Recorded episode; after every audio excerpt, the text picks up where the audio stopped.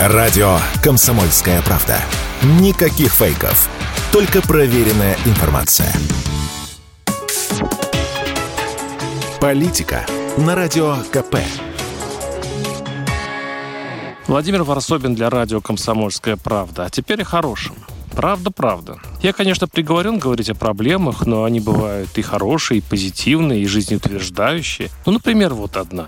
Поехал я тут по делам в Ивановскую область, старинный город Юрьевец через Кинешму. А Кинешма, кто там был, такая, что креститься хочется. Ну, в хорошем, опять-таки, смысле этого слова. И нет билетов, вообще нет. Начал по интернету искать гостиницы, та же история.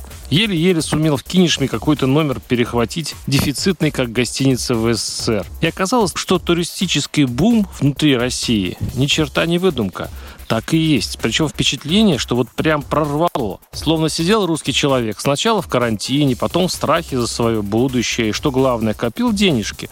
Копил-копил. И когда доллар сэкономил так, что даже паршивые Турция с Египтом превратились в грабителей, понял, жизнь-то одна – и понеслась душа в русские просторы, в наш сермяжный отечественный турсервис. Выкуплено все. СВ, люксы, плацкарты, дорогие гостиницы подчистую, билеты на самолеты подорожавшие скупают. А хорошая новость в том, что, к примеру, в Кинешме появилась новая набережная, прослеживаются попытки реставрации улиц, чистота и явное желание понравиться туристу. Театральный фестиваль Островского, кинематографический Тарковского, хорошая погода, рыбный базар. Что еще нужно русскому человеку в сложившихся обстоятельствах? Нет Европы, Таиланда, Сочи дорого, придется умерить амбиции и попытаться насладиться русской природой с березками, церквями и закатами. И люди Поехали. В Юрьевце я, например, оказался в исторический для города день. В разгар Всегородского фестиваля имени режиссера Тарковского к причалу прибыл первый за 13 лет теплоход с 200 туристами. Это эпохальное для 7000-го Юровца событие,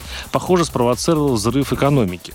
Были раскуплены лотки с сувенирами, а у шарашенного продавца ростовых кукол, годами пытавшегося хоть что-то продать, раскупили почти все. Остались лишь три. Услужливо появились маленькие сыроварни, семейные фирмы по заготовке заготовки ван-чая, мыло, разные поделки понесли старушки, оживились производители меда, появились бизнесмены с планом побурить в одном из самых экологически чистых уголков скважину для разлива знаменитой воды из Юрьевца.